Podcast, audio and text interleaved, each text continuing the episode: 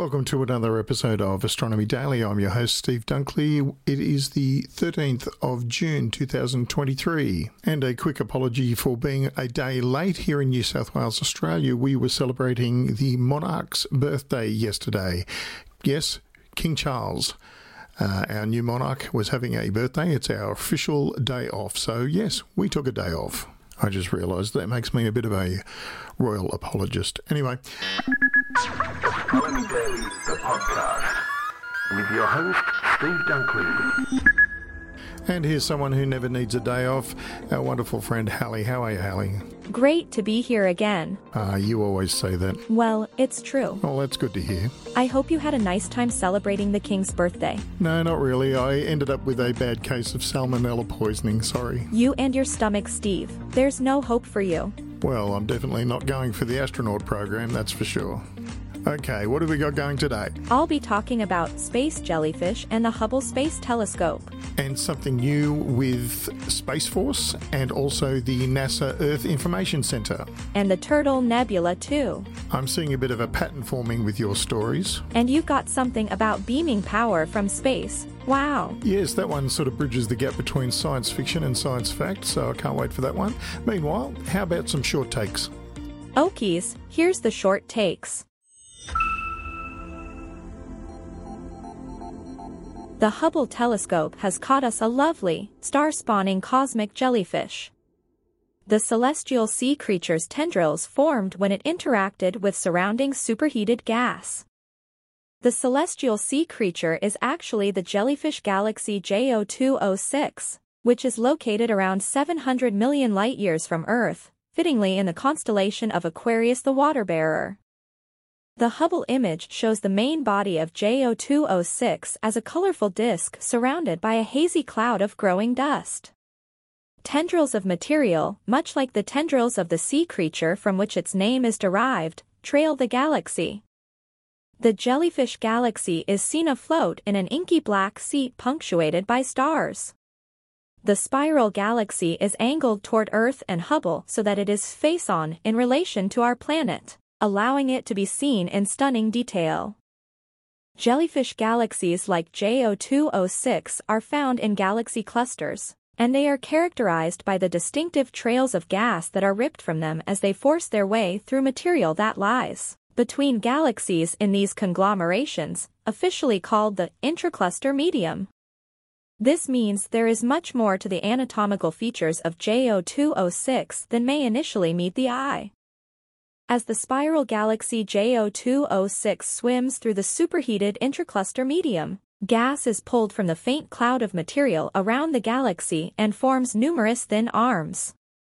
This causes intense bouts of star formation called starbursts in the tendrils. Studying these regions therefore offers astronomers the chance to observe star formation in extreme and violent conditions, away from the influence of the main disk of a galaxy. That sounds gorgeous. It seems NASA is inviting media to tour before the opening of its Earth Information Center. The new Earth Information Center at NASA's headquarters.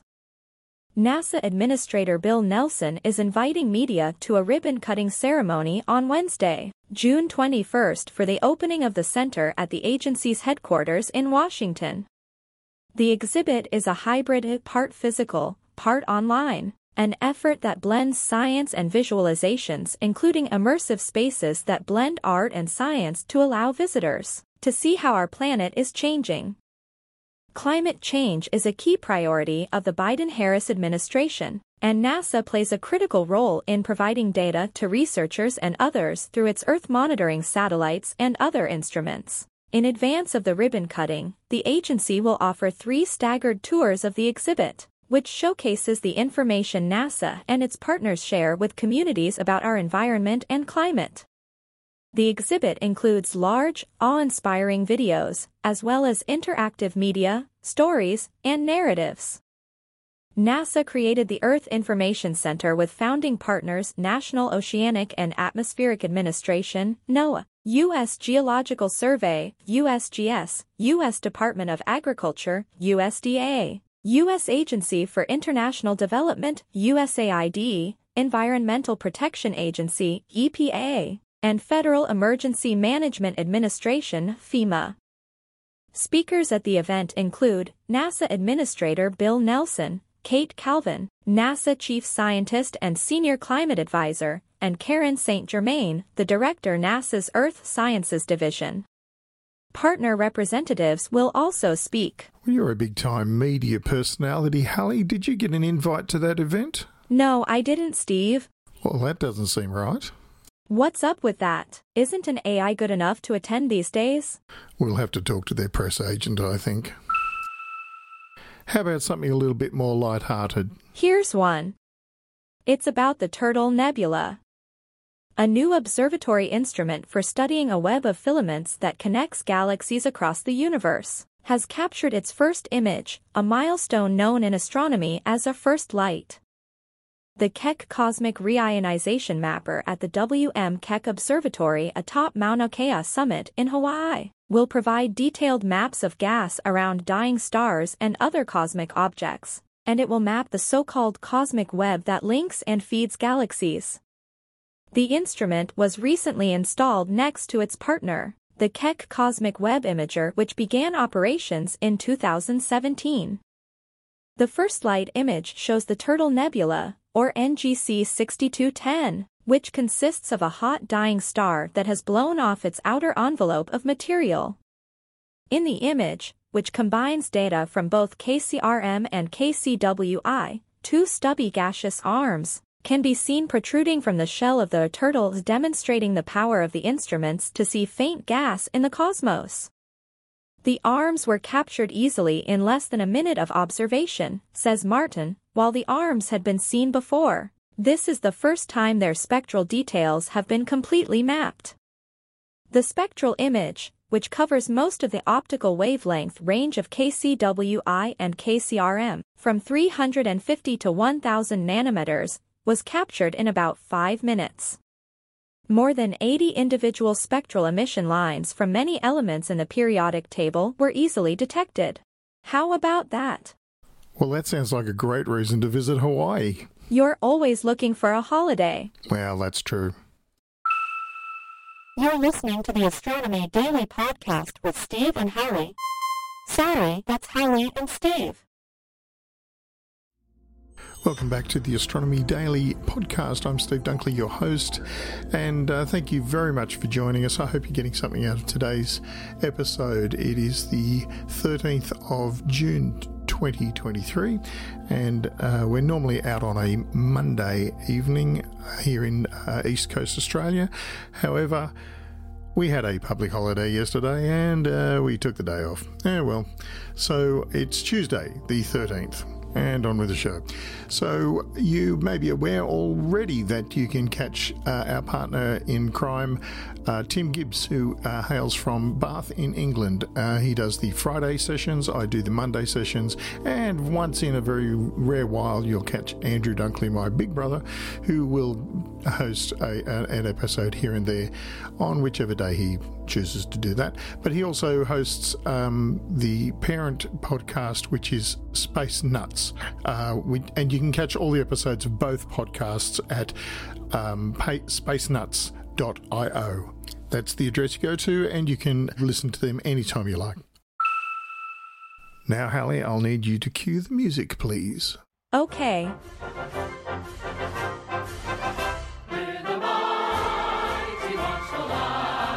Ah, there it is. Space Force. Space Force.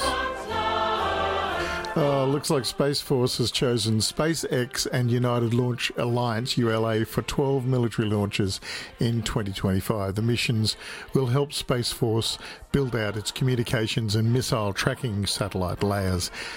SSC, responsible for developing and launching technologies for Space, or Space Force, issued a statement on June 8 detailing launch co- contract assignments for 12 national security space space launch missions, divided equally between SpaceX and United Launch Alliance. In a statement, Space Command Systems Command Division Chief for Launch Procurement and Integration Colonel Chad Malone stated he was confident that SpaceX and ULA continue to provide outstanding launch services, describing their systems as reliable and able to maintain the 100% program of success for the assigned missions, which is nice to hear. The missions include total of seven Space Develop Agency um, SDA missions to low Earth orbit containing the first generation of the Tranche 1 communication and missile tracking satellite constellation.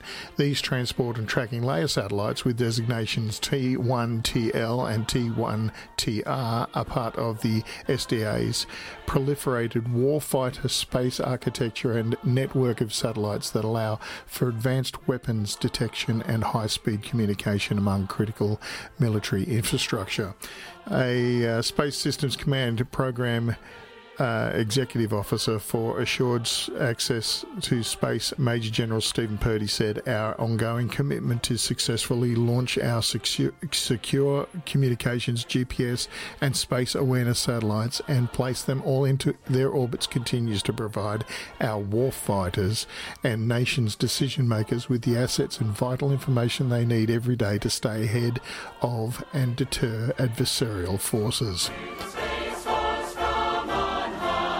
That's a long way from throwing sticks, isn't it? Now, here's what I like to see. Bit of science fiction becoming science fact. The scientists at Caltech have um, learned to beam solar power to Earth from space for the very first time. The space solar power demonstrators MAPLE experiment was able to wirelessly transfer collected solar power to receivers in space and direct energy to Earth. A solar power prototype has demonstrated its ability to wirelessly beam power through space and direct a detectable amount of energy towards Earth for the very first time the experiment proves the viability of tapping into the near limitless supply of power in the form of energy from sun from space. Because solid energy in space isn't subject to factors like day and night, obstruction from clouds, or weather on Earth, it's always available, and in fact, it's estimated that space based harvesters could potentially yield eight times more power than solar panels, panels at any location on the surface of the globe. The wireless power transfer was achieved by by the microwave array for power transfer low orbit experiment, that's MAPLE, an array of flexible and lightweight microwave power transmitters, which is one of three instruments carried by Space Solar Power Demonstrator SSPD 1. It was launched in January 2023 as part of the California Institute of Technology's Space Solar Power Project the primary goal of which was to harvest solar power in space and then transmit it to the surface of the Earth.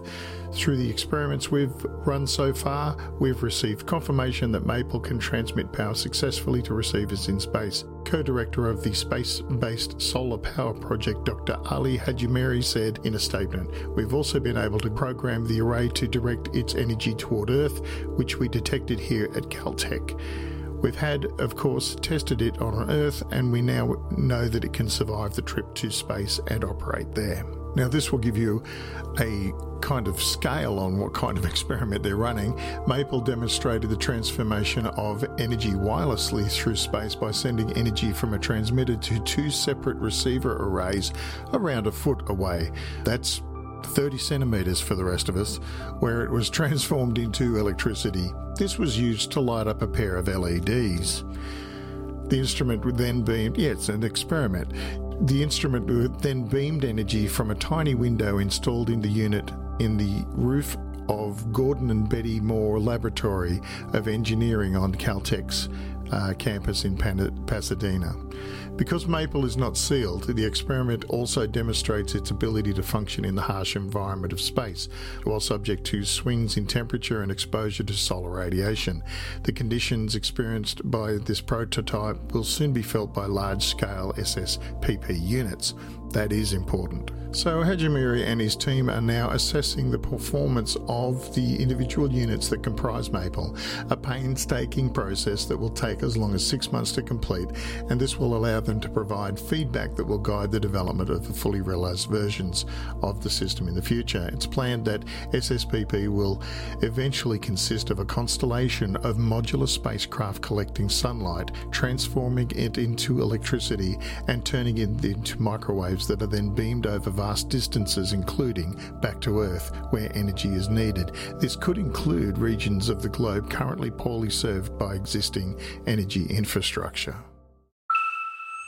And just like that, we've beamed to the end of another episode of Astronomy Daily. Thank you so much for joining us. I hope you got something out of today's episode. We'll be back again on Friday with Tim Gibbs, all the way from the beautiful countryside of or city side of Bath in England, and I'll be back with you again on Monday. I'm Steve Dunkley, your host. Andrew and Fred will be with you on Space Nuts as usual. You can check out all the past episodes of both podcasts at spacenuts.io. And that's all from me. How about you, Hallie? That's all from him, too. Bye for now, everybody. Astronomy Daily, the podcast, with your host, Steve Dunkley.